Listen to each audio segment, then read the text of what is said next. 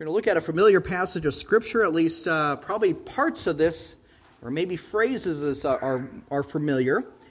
A few songs have been written about it here and there, so, but uh, kind of looking at this chapter, uh, it's a really a beautiful chapter in God's message here through the prophet Isaiah, and I believe it's a message of hope. Our, our song of the month we've been singing is My Hope is in the Lord, which gave his life for me. What a beautiful promise and truth that is. And we do have hope in the Lord. And I want us to know as we begin this year, that's kind of our focus for this month is really finding our hope in God. Our hope is found in Jesus Christ. And uh, we're going to find that out uh, here today. So I invite you, once you find your place there in Isaiah chapter 35, let's stand for the reading of God's word if you're able to. Isaiah chapter 35, and we'll read together the, the entire chapter, just 10 verses. The Bible says, The wilderness and the solitary place shall be glad for them and the desert shall rejoice and blossom as the rose. It shall blossom abundantly and rejoice even with joy and singing. The glory of Lebanon shall be given unto it, the excellency of Carmel and Sharon. They shall see the glory of the Lord and the excellency of our God. Strengthen ye the weak hands, and confirm the feeble knees. Say to them that are of a fearful heart, Be strong, fear not. Behold, your God will come with vengeance even God with a recompense. He will come and save you. Then the eyes of the blind shall be opened, and the ears of the deaf shall be unstopped. Then shall the lame man leap as a hart, and as the tongue of the dumb sing. And For in the wilderness shall waters break out, and streams in the desert. And the parched ground shall become a pool, and the thirsty land springs of water. And the habitation of dragons, where each lay, shall be grass, and reeds and rushes. And a highway shall be there in a way, and it shall be called the way of holiness. And the unclean shall not pass over it, but it shall be for those. The wayfaring men, though fools, shall not err therein. No lion shall be there, no any ravenous beast shall go up there, thereon. It shall be found there, but the redeemed shall walk there. And the redeemed of the Lord shall return, and come to Zion with songs and everlasting joy upon their heads. And they shall obtain joy and gladness, and sorrow and sighing shall flee away. Blessed be the word of the Lord. Let's have a word of prayer.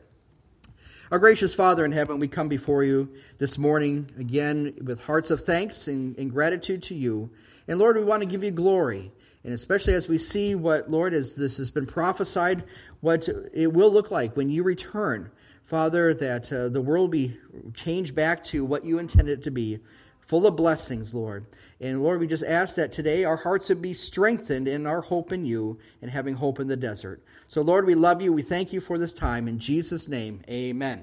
You may be seated. All right. I'm going to go ahead and turn one of these lights off here really quick so we can see just a little bit better. There we go. So, we're going to talk about having hope in the desert this morning from Isaiah chapter 35. And as we were reading through this passage, I'm sure some of this sounded familiar. Different phrases, like I said, maybe different songs came. I know for Woody, there was at the end there was definitely a song that came to your mind.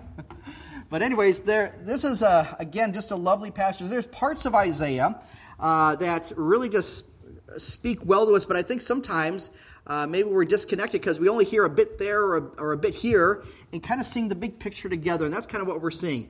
But in order to kind of set the stage, I want to take you now to Israel. I want to take you to the desert. I don't know about you, but the desert is a very special place uh, in the Bible. And as we see there, so many things in the Bible happened in the desert. When we think of, of course, uh, you think of Moses leading the children of Israel through the wilderness the desert, the Midbar, for 40 years. We think of other people who are in the desert, such as Elijah, for example. We think of Jesus himself being tempted of the, of the devil for 40 days in the wilderness. Uh, we, we, there's so many stories that take place in the desert, and that's kind of where we are today. Now, for me personally, for our family, Israel today is a, is a small country. It's about the size of the state of New Jersey. Put in layman's terms, Israel can fit inside Lake Michigan and still have room to water ski around it. But nonetheless, it's a very interesting place. It's a semi desert climate. But the southern part of Israel, actually about 60% of Israel today, is desert. and uh, only about 10% of Israel's population lives there. But I want you to take you a little tour of Israel right now, and we're going to kind of see the setting for what Isaiah is talking about, and we're going to see how much that the desert is being transformed. And I think you're going to be amazed to see what is happening now in Israel, and then from this Bible passage, what God will do in the desert. And my challenge for us this morning, and through the Word of God, and through His promise, that there is hope in the desert. There is hope in the desert. And I pray this will be an encouragement to you. We start, first of all, looking with a little map of Israel. If you have even the, sometimes in the back of your Bible, you'll have some maps there. You can kind of look at this as well. But, anyways, Israel today, like I said, it's a smaller country, about the size of the state of New Jersey. But we're looking today at the southern part of Israel. We're going to start with Beersheba. Beersheba is the ancient town of Abraham. I love Beersheba. We actually, when we were over there, we had a, a ministry that was in Beersheba today is a population about 210,000 people that live there. And uh, really an amazing place out in the middle of the desert. I absolutely love there. Used to, we used to do a Bible study and we used to do distributions and helping uh, some needy families there in Beersheba. Really interesting. But this is the town of Abraham uh, there in the desert. But you go from Beersheba south uh, actually, when we were living in Tel Aviv, it was about an hour and a half drive from Tel Aviv to Beersheba. And when you got a little south here, you come down the highway here near Kiryat Gat. And then once you started getting a little south of Kiryat Gat, the landscape started changing. And all of a sudden, you're seeing fewer trees and more sand dunes. Okay? You're seeing more hills and more wilderness, rocky terrain. And uh, you start seeing a lot of instead of, you know, we have deer crossing signs here. Well, there you have camel crossing signs, okay? It means the same thing. Look out for them, okay? you don't want to hit them either, okay? So, with that in mind, that's kind of what we're at. So, when we talk about Beersheba, now we're talking about south of here called the Negev Desert. And the Negev Desert is, uh, is what we're going to be focused on today. So again, it's, it's about 60% of Israel's land today, and only about 10% of Israel Israelis live there. But I want us to introduce you to David Ben Gurion. David Ben Gurion is the fa- one of the fathers of Israel, of modern state of Israel today, and also Israel's first prime minister. Um, and so when we think of David Ben Gurion, he had a very big heart uh, for the desert. He had actually had a vision for the Negev. And while the Negev, like I said, only about 10, 10% of Israelis live there, uh, and I would say many people, when they would first see the desert, you would give up on the desert. And I don't know about you, but uh, even for us, when we even when we lived there, I loved visiting the desert, but I don't know if I would want to stay there. I don't know if I'd want to just to stick there in the desert. Maybe there's some people. Uh, I know um, George and Dorothy's son Ken was was up uh, recently, but he lives in Arizona. He couldn't wait to get back to the desert, especially after all the snow we had this week. Okay? Maybe there's some advantages, but I don't know about you. Maybe you're one of those people that said, Man, I wish I could live in the desert all the time. There's a few folks like that. God bless them. But I don't know about you, but I don't think that's a place that we would voluntarily want to spend all of our time in the desert. But I would say this David Ben Gurion, though, loved the desert. And he saw great potential in the desert. One of his favorite Bible verses, you can go to his home in Sede Boker. Uh, there's the Negev Desert. You can see the ibex. That's the mountain goat that you see there. Okay? And so this is what it looks like very arid, very barren. Think of the children of Israel. When they wandered through the wilderness, this was the scenery they had to endure for 40 years. When Elijah uh, flees the prophets of Baal, goes to Beersheba and to the desert, this is what he sees. This is the landscape he sees. Nothing has changed during this time, it's pretty much the same. But here is David Ben Gurion's home in Sede Boker. After David uh, Ben Gurion uh, was the prime minister, actually for a long time, the only person that's uh, surpassed him in amount of time as a prime minister is Benjamin Netanyahu, who recently became the prime minister again for the third time. Okay, Israeli politics, gotta love it. Okay, but nonetheless, after Ben Gurion retired from public service, he said, "I'm moving to the desert." and he uh, went to this little piece of land. In fact, when he first got there, there was a couple people planting trees. Why? Where? In rocks and all that. And he says, This is the place I want to live. Believe it or not. And so he lives there. He builds this little house. And you can go there today. It's a, part of the national park system in Israel. You can go into David Ben Gurion's house. My wife and I, we've been there several times. And you can go in there and see how he lived. Very simple life, okay? Uh, and then you can actually see his little library. he has there on his book stand, I don't have a picture of here, but he has a, on his book stand a, a, a, basically a, a sculpture of Moses. Moses, who led the children of Israel through that very wilderness so many years ago. And he is reminded of the promise of God could work through Moses in the wilderness, he can work through us. So, but what he did was this Ben Gurion, he focused a lot on the potential of the desert and he started writing down Bible verses. And if you go to his desk, you can see it's written in Hebrew. And on his desk, he has several verses written, and many of them are from the passage we just read, including that the desert shall rejoice and blossom as the rose. This is one of his major uh, major verses that he loved. He put it upon that. So he saw the potential. Now, he wasn't looking at the spiritual fulfillment of the Messiah and all that. He looked at the potential like, we as Israel, we can man up, we can do this, and we can become a light to the nations because of our ingenuity and also because of our character and how we do it. That's how he focused on it. He was more of a humanist uh, perspective in that. But nonetheless, he took this these verses seriously and he said, we're going to do something about it. So, anyways, so we think about this. So, Sede Boker is about 30 miles south of Beersheba, where we mentioned earlier. That's his home there. And that's where he's buried, just buried not too far from his home. And that's where he and his wife Paula are buried. And this is the wilderness of Sin. You've probably have read that in the Bible, the wilderness of Sin. This is the area. So here is David Ben Gurion, his wife. Uh, that's David's uh, tomb. And then this is the grave of his wife Paula right here. And this is where they're buried. So he's buried in the desert, the place that he loved and dedicated his life to. So, in uh, again, his favorite verse, the desert shall rejoice shall blossom as the rose. So he saw the potential of that. Uh, David Ben Gurion, earlier, this is the 1950s. He actually saw, again, great potential. And again, in, in the desert, every drop of water is precious. When you think about this, when you go to Israel for the first time, you'll be amazed that uh, you go to different archaeology sites. What's one thing, if you want a, a thriving culture, what's one thing you absolutely need? Water, okay? A spring, a well, reservoir, a cistern, anything that you have. These are so important to have in, in, uh, in, just to survive. And so he saw that. So this is what David Ben Gurion's dream was in the 1950s that Israel would become a leader of, of water supply by desalination plants. This was unheard of as far as the practical aspect until really just the past few years. And Israel has become a leader. So much, though, that this was a recent report in the past year or two that the Sea of Galilee, which is in northern Israel, which supplies Israel about one third of his drink of water supply, believe it or not, they are exporting the water from the Sea of Galilee now to the country of Jordan. Why? Because Israel, their desalination process that they have in the plants is basically helping their own economy. That they're actually being able to take the precious water of the Galilee and give it to their neighboring nation, Jordan. Isn't that amazing?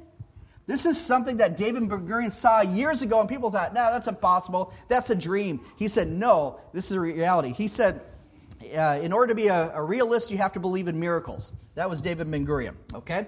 So, with that in mind, today there has been, actually back in the 1960s, there was the Ben Gurion University that was named in his honor, and they have done research in many different fields. A lot of it is in water conservation and also in agriculture in the desert, and then uh, also in medical. The Soroka Medical Hospital is there as well, and basically. Um, uh, providing huge resource. In fact, they have schools for international students to come and to learn different things there. But that's there in Beersheba. That's the town of Abraham. And here we are seeing even David Ben Gurion, his, uh, his uh, legacy still living on today. So let's see a little bit more of what's being done there in the desert. So, one thing is this one thing is really amazing, and I want you to, to look at this, is this that the Ben, ben Gurion University carries on the vision of David Ben Gurion transforming the Negev. Israel is known as the startup nation and has achieved many successes, especially in drip irrigation and water conservation. Believe it or not, the Negev desert supplies 44% of Israel's entire agriculture. The desert supplies 44% of Israel's agriculture. By the way, if you've never had a pepper, cucumber, tomato, you name it, if you've never had it from Israel, guess what? You're eating it from the desert, and there's nothing like it in the world. Okay? It's just amazing what they can do. And here you see some, some of the results that are picked there in the desert. Just amazing. Believe it or not, and another interesting thing that Israel is doing in the desert is growing a different crop fish. They're growing fish in the desert and feeding the world through that. Uh, there's actually students that come from Africa, like Ghana, Uganda, and other places. Um, maybe Cameroon, I don't know. Hope so. But they're, they're, they're studying and learning these different trades and taking it back and helping these other communities prosper. So I guess you could probably say this that Israel, their goal is this, as Ben Gurion envisioned, that the desert will blossom as a rose. With that in mind, here's an interesting statistic just came out here just a couple years ago. Israel is now the only country in the world that is actually shrinking in its dry lands, its desert, due to unparalleled expertise in water research and technology that is making the desert bloom. Israel is the only country where the desert is losing. Think about that. You go everywhere else. You go to the Sahara. You go to other desert places, and it's basically opposite way. In Israel, it's reversing. The desert is blossoming, blossoming as it rose. David Ben famously said this: "The difficult we do first. The impossible takes just a little longer." That was his mindset. Okay, and so what do we do through this? Even though that Israel has made incredible advances in the desert, it cannot be compared to the transformation that awaits when Jesus the Messiah returns to the earth, judges the wicked, and redeems the righteous. In victory, he will bring peace and prosperity with his presence. And as we come to this passage now in Isaiah uh, 35, in light of future events, prophecy, what will happen when we trust in the Lord instead of the nations? And that's really the idea. So, the idea of this message here is this there is hope in the desert when it looks like, again, most people come to the desert, they think, we can't live here. Nice to visit, we can't stay here. Life cannot succeed without this, okay? Uh, but guess what? God, through his presence, through his provision, will give hope to the desert. There is hope to the desert. And obviously, we can apply this to your own life. We're going to kind of get a quick application right now. Many times, your life feels like a desert. Where's the next drop of water? Where, how am I going to survive through this day, through whatever experience is going on, circumstance in my life right now? God has good news for you. There is hope in the desert, and that's by trusting in Him. Don't trust on your own resources. Don't trust in what the world has to offer. They can't offer much, and it won't last long. But with God, it's eternal. There is hope in the desert. That's our introduction for the message today. Okay? So as we come here, now, in Isaiah chapter 35, we're going to look at a couple things. In Jesus, there is hope in the desert. How, what does this hope look like? First of all, we see in verses 1 and 2 that hope brings change to the desert. Verse uh, 1 and 2, the Bible says, The wilderness and the solitary place shall be glad for them, and the desert shall rejoice and blossom as the rose. It shall blossom abundantly and rejoice even with joy and singing. The glory of Lebanon shall be given it, and the excellency of Carmel and Sharon. They shall see the glory of the Lord and the excellency of our God. As we see this, it's important to look in context of this. So, Isaiah chapter 35 here, we basically see the restoration of Zion, the restoration even of, of the people that he does, and we're going to see that through the verses. But this is really the mirror image of what just took place in Isaiah chapter 34. Look just one chapter behind, and I want you to see something here. You see, in, in chapter 34, this is really God's wrath upon the nations. And we see this, this will be carried out when the Lord will return. We see the battle of Armageddon, when the, the armies of the Antichrist, the armies of this world, when they attack Jerusalem, this will be their fate, as we see here. Isaiah chapter 34, look at with me in verse 1 and 2. It says here, Come near, ye nations, to hear, and hearken, ye people. Let the earth hear, and all that is therein the earth and all things that come forth of it. For the indignation of the Lord is upon all nations, and his fury upon all their armies. He hath utterly destroyed them and hath delivered them to the slaughter. Man, that's what happens when the Lord will return. The wicked will be judged, and the earth will be redeemed. And what is doing what is happening here? Now we see again the mirror opposite of that in chapter 35 that the wilderness, the place of desolation, now will rejoice. The desert will blossom as the rose. Okay, as we see this. The Lord, what is He doing? He's reversing a, a dire situation, in that it's basically returning to Eden. That's what's happening. When the Lord returns, especially set up his millennial kingdom and then into eternity, what's happening is this. He's basically, we see in the very first part of the Bible, God created everything good and very good. But because of sin, because of rebellion, what happened?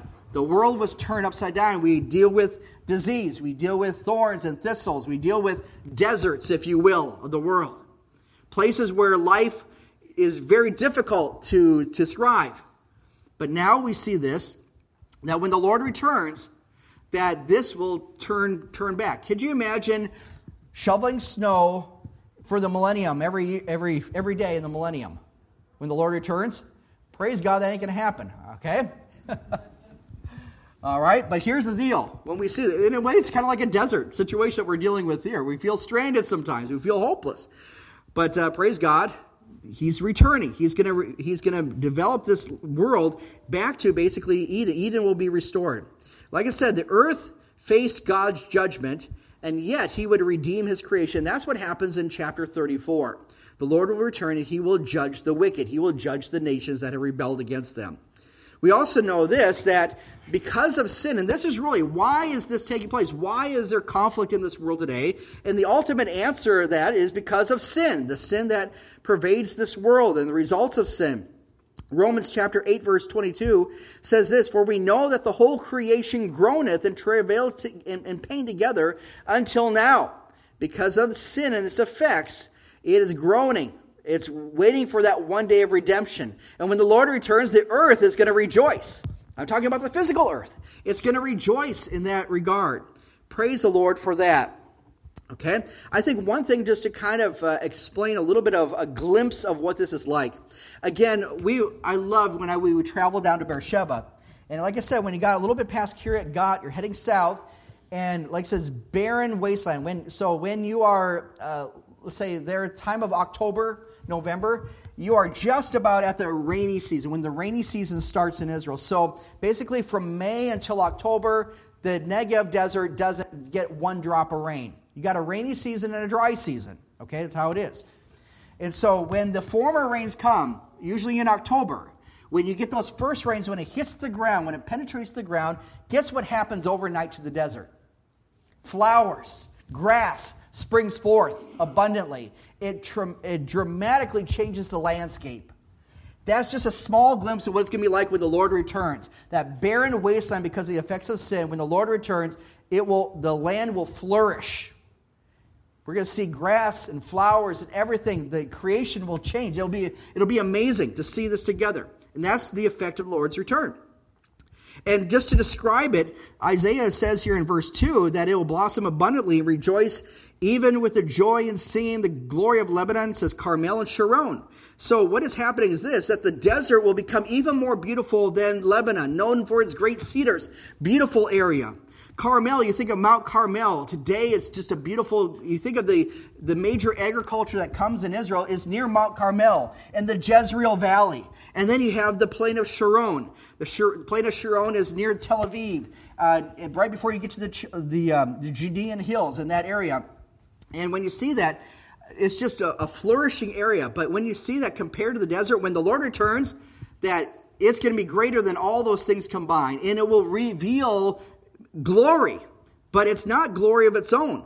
The glory and the excellency that we have here is not the glory and excellency of the desert, of the Negev. It's the glory of God. In essence, what's happening? It will shine brightly. This is what God has done. It reminds us, even as we, when God has basically in you created that new life, you are a new creature in Christ. Your life has forever changed and you become like that barren desert. And when that rain hits, you instantly are flourishing. And you have that new life and new growth in your life. What does that look like? Jesus says this in the Sermon on the Mount that let your light so shine before men that they may see your good works and what? Not to glorify you, but glorify your Father which is in heaven. You see this? When God does a work, a life changing work in your life, it's not for your glory, it's for His. And when the Lord comes back, and when it, so much that it will affect the desert, it will blossom as a rose. It will blossom as the flowers, the grass that is there. It's a life changing thing that when you see this, you cannot say, man, what a glorious desert. No, you're going to say, what a glorious God. That's the point of this. There is hope in the desert. God can work in your life. It's interesting that David Ben Gurion, he saw Israel, the modern state of Israel, as a light to the nations. Not because of their craftiness or ingenuity per se, but because of their character as well. That they should shine as lights, an example to the nations. Even more so, when God has done a work in your life, that you should be example of the glory of God.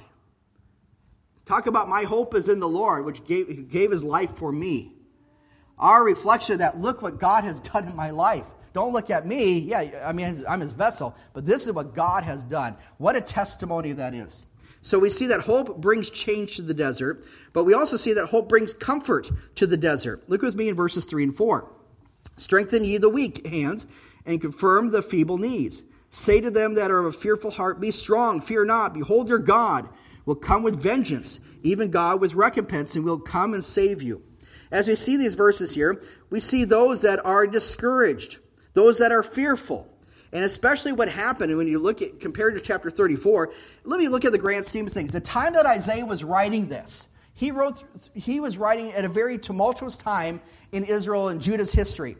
Because it was right around this time that Sennacherib and the Assyrians basically captured northern Israel, the year 722 BC. He captured them, took them away. And there was threatenings that were happening even in Judea. Remember Hezekiah. Hezekiah built the walls, and there was uh, places like Lachish and Azekah, other places that were conquered by Sennacherib and the Assyrians. So the people in Judea, they were living in fear as well. But God delivered them from that. But also, Isaiah warned that there was going to be coming another time, the Babylonians, not that long after, that was also going, as, as a piece of God's judgment over there. People were discouraged, people were fearful. But Isaiah's message to them is this there is hope in the desert. Therefore, take comfort and hope that God will judge and God will deliver. Praise God for that. It says here, strengthen the weak hands, confirm the feeble knees. Say to them that are fearful, be strong and fear not. Why? Because God has promised to come. This is really here. This is Isaiah's message that God has promised his presence and his protection. God will come. That means he's going to be there with you. He's also said he's coming to protect. This is a message specifically, like I said, to the Jewish people, to encourage the Jewish people to trust in a faithful God. But this is something that we can also know. By the way, as we reach out to our Jewish friends and neighbors today with the gospel of Jesus Christ, we encourage them that they can trust in a faithful God. So many, even Israelis today, those same workers that are there working in those fields in the Negev desert, I'll be honest with them, they're very secular, some even atheistic. They're not trusting in a faithful God, they're trusting in their ingenuity, their education, their craftsmanship, their workability, whatever it may be. But the fact of the matter is, the message is to the Jew first and also the Greek of the gospel of Jesus Christ. It's the power of God unto salvation to everyone that believeth, to the Jew first and also to the Greek. Therefore, we should encourage the Jewish people to trust in a faithful God. And guess what? That goes to your Gentile neighbor as well. They can trust in a faithful God as well. You can trust in a faithful God. But for the believer today, this is the message here from the desert. In our present trials, in your present desert, a strong hope of the Lord overcomes a fearful heart. You may be going through a time where you're fearful. You're wondering maybe about a meeting coming up, a doctor's appointment, some other struggle, the thing that you're going through right now. And in a, in a way, it's kind of like a desert for you. How am I going to get through it? How am I going to pass? You feel like you've been wandering for 40 years. Ever get that way? You feel that way? But guess what? God has promised his presence and his deliverance for his own. In your present trial, there's a strong hope of the Lord that will overcome a fearful heart. That's how you do it. So, with that in mind, hope not only brings change to the desert and comfort to the desert, but also brings deliverance to the desert. Look with me in verse 5. The eyes of the blind shall be opened, and the ears of the deaf shall be unstopped. The lame man shall leap as a hart, and the tongue of the dumb shall speak. For in the wilderness shall waters break out, and streams in the desert. And the parched ground shall become a pool. The thirsty land springs of water, and the habitation of dragons, where each lay, shall be a grass with reeds and rushes. So, what is happening here? We see that God's deliverance will transform and affect the land in different ways. Lives will be spiritually and even physically changed by messianic power, by the power of the Messiah. As you see here, the eyes of the blind will be opened, the ears of the deaf unstopped. The deaf can hear, the lame can see, the lame can walk. Just amazing things. By the way, this hope here was also given to John the Baptist. Remember when John the Baptist was in prison? Matthew chapter 11. He says this, he sends his disciples to Jesus. Ask him, Are you he that should come, or do we look for another? I mean, John the Baptist, you think of all the great, strong, and confident heroes of the faith. Why would he doubt? But what does Jesus answer? Jesus gave him an answer in Matthew 11. He says, Jesus answered, said unto him, Go and show John again those things which ye do hear and see. The blind receive their sight, the lame walk, the lepers are cleansed, the deaf hear, the dead are raised up, and the poor have the gospel preached to them. And blessed is he whosoever shall not be offended in me. In other words, that's uh, maybe he wasn't Jesus wasn't exactly quoting Isaiah 35, but it definitely illustrates that beautifully. When Jesus the Messiah come and we saw a glimpse on this earth, Jesus transformed lives, physically and spiritually. How is that going to look when he comes and transforms everything? This broken world that we have, broken lives that'll be transformed, and guess what? They will find hope in the desert. That's what we find here. With that, the environment will change abundantly. Again, the last part of verse 6 and then into verse 7. We talked about the in the wilderness, the waters break forth, there'll be streams in the desert. Uh, a parched ground will become a pool, for example. And all these things, everything will change here. What's interesting, I want to point this out. It's, it's really interesting in Hebrew. Uh, I want to point this out. In verse 7 here, it says, And parched ground shall become a pool. The, the Hebrew word for parched ground is sharav. Mandy, remember the sharav? You don't want to remember it. There's a reason. The sharav, when you hear on the weather forecast in Israel that there is sharav coming, you don't want to be out because it's a very oppressive heat wave. The temperature goes immediately about 10 degrees higher and the humidity drops down. It's a very oppressive heat wave. And the idea that we have here, and some translations mention this, that's like a mirage. Have you ever seen those movies? one of my favorite movies of all time is Lawrence of Arabia. Okay? He's in the wilderness in the desert for almost the whole movie. Okay? So, but with that, what happens to Lawrence of Arabia? He's there on his camel, and what does he see in the distance? It looks like a mirage. Okay? This is the idea. And for those who live in the desert, when you go through the desert of life, even, and for the Jewish people, in, in fact, their life is going to be like a mirage. But guess what? It will eventually become, verse 7, a pool. It will become real. That's the idea. It will become reality. What they think is just a dream will become a reality. And that's the idea that we have. The habitation of, of dragons, the Hebrew word actually means jackal. That's where we get the word jackal from. And uh, it says, There shall each lay shall be grass and reeds and rushes. In other words, the, the whole environment will be transformed. That's the effect of our Lord Jesus Christ. And with that, he'll display his glory. So, with that, we see here hope brings change and comfort and deliverance in the desert, but we see finally that hope brings joy in the desert. Verses 9 through, or through 8, 9, and 10. And a highway shall be there, in a way, and it shall be called the way of holiness. The unclean shall not pass over it, but it shall be for those, the wayfaring men, though fools, shall not err therein. No lion shall be there, no ravenous beast shall go up thereon. It shall be found there that the redeemed shall walk there. And the ransom of the Lord shall return and come to Zion with songs and everlasting joy upon their heads. And they shall obtain joy and gladness, and sorrow and sighing shall flee away. As we think about this, what happens is this what happens when the desert is changed? Let me ask you this what happens when your desert is changed? And now, where you thought you're just barely surviving, to now you are thriving in the Lord. What happens? We see that joy you find in the presence of the Lord. That's what will be happen. You'll have a highway there, a highway of holiness.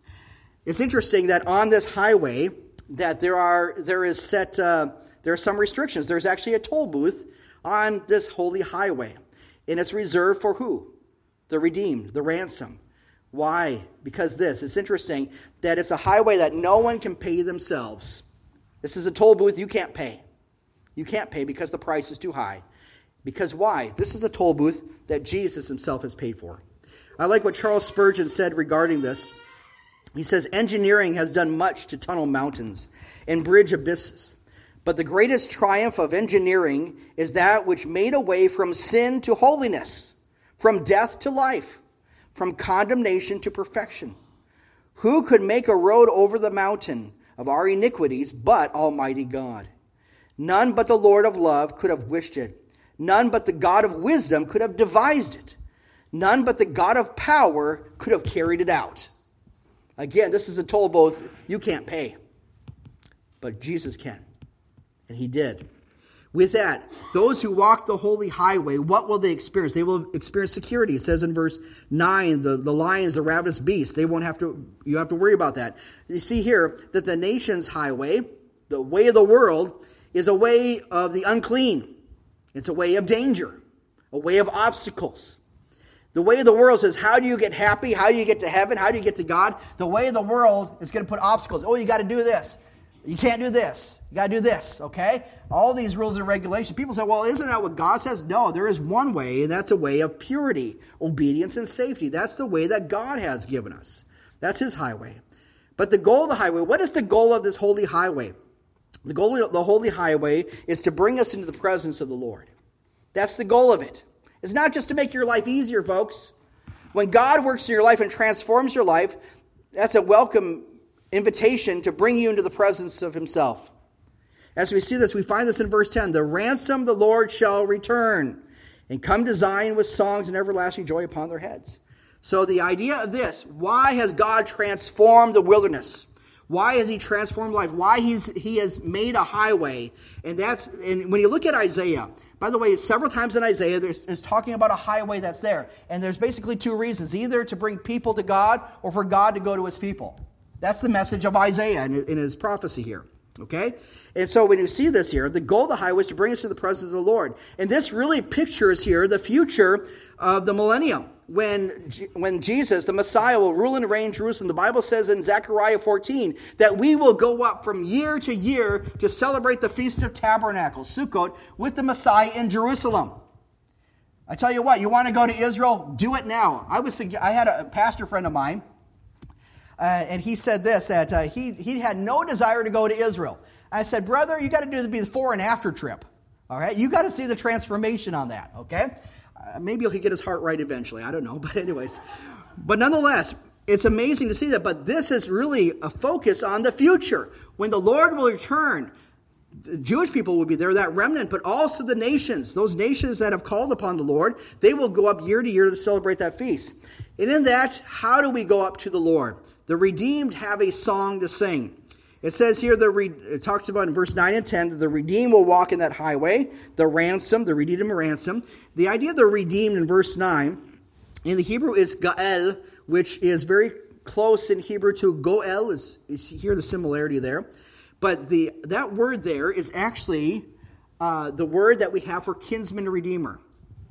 Okay, remember the book of Ruth how a Boaz was that kinsman redeemer. Here's the, here's the idea. Who can walk on that holy highway? It's the redeemed, those that have been claimed by the kinsman redeemer. Just as Boaz claimed Ruth to himself, even so Jesus Christ, our redeemer, has redeemed us, and we can walk that holy highway because he paid the toll booth.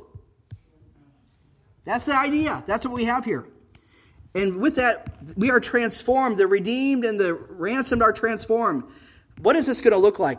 Because we see here, as they look at the very end of verse 10, and they shall obtain joy and gladness, and sorrow and sighing shall flee away. We are promised when the Lord will return, according to Revelation 21, and God shall wipe away all tears from their eyes, and there shall be no more death, neither sorrow, nor crying, neither shall there be any more pain, for the former things are passed away. There is hope in the desert. This week, we are able to sit down with Bob and Gloria Sherbing. It's been one year. Last, last week was the one year anniversary of Andy's passing. We talked about that last week too. And we talked about that hope that we have in Christ. That hope that we have, that our lives are transforming. He gives us great comfort in the desert, the desert that you and some others are going through right now too. There is hope because what? This isn't the end of the story. There's a glorious future that awaits those that belong to Christ. We have no reason to mope and to whine and complain here, folks, because the, we have a glorious ending. But here's the point of this we talk about the holy highway. Well, we talk about what it is, but we really need to bring it who is the holy highway? Because Isaiah, like I mentioned before, he uses the highway as an illustration. Look with me just a few pages over in Isaiah 40. Isaiah chapter 40 in verse 3. I love Isaiah chapter 40. But I want you to look at one verse with me. It's talking about a messenger who's coming. Verse uh, 3, chapter 40, verse 3 of Isaiah. The voice of him that crieth in the wilderness, Prepare ye the way of the Lord. Make straight where? In the desert, a highway for our God. And explains later on how to do it. And you can have Handel's Messiah going through your head the rest of the day for that if you like. All right? But here's the question we have here Who is the holy highway? Because this message of making in, straight in the desert a highway for our God, who was the person that proclaimed that message? John the Baptist. Prepare ye the way of the Lord. He was that voice crying in the wilderness. Because why? Who is that holy highway pointing to? And really, who is that way to God's presence? It is Jesus himself. Because what does Jesus say? Jesus said, John 14, 6, I am the way. He is that holy highway. The only way to get to the presence of God is through Jesus Christ alone, by faith alone, by grace alone. No other system in the world can help you, folks. No amount of money, no amount of good deeds, no amount of, I mean, even if you lived in the church, that's not enough for you to get to heaven because it has to be done by Jesus Christ and by his death on the cross, his shed blood, his burial, and his resurrection three days later, and giving life, and he will transform your life. Whosoever shall call upon the name of the Lord shall be delivered. It's the book of Joel. Romans says it slightly different. Whosoever shall call upon the name of the Lord shall be saved. And folks, when Jesus transforms your life, your life will become different. Your life will blossom as a rose, it will flourish. As you walk that holy highway today, remember this you're walking the way of the Lord. I implore you, I urge you to trust in Jesus Christ. If you're here today and you do not know for sure if you are on that holy highway, you're on that way to heaven, I implore you to trust in Jesus Christ today for what he has done if you are here as a believer, keep walking faithfully that road and know that there's hope in the desert. The desert of your life. And I mean, the Bible is going to Bible says very clearly the world's going to change. What an amazing time. You see, the prophet Isaiah wrote to a people distressed by Assyria and Babylon. Their lives were devastated, literally and physically, by a desert and desolation. Yet, as Isaiah says, God will one day judge the nations. Today, though, we are tr- challenged to trust in the Lord. There's really not a command to trust God at all this, but I think it's underlying this whole passage here. Trust God. He will make all things new. This is the idea. He will provide a holy highway for the redeemed, revealed in Jesus Christ. There is hope in the desert. You see, the future is in control of the one who holds tomorrow. I urge you to trust in the Lord. And when Jesus Christ is your Savior, the future is your friend. There is hope in the desert. And you can count on that. Trust in the Lord.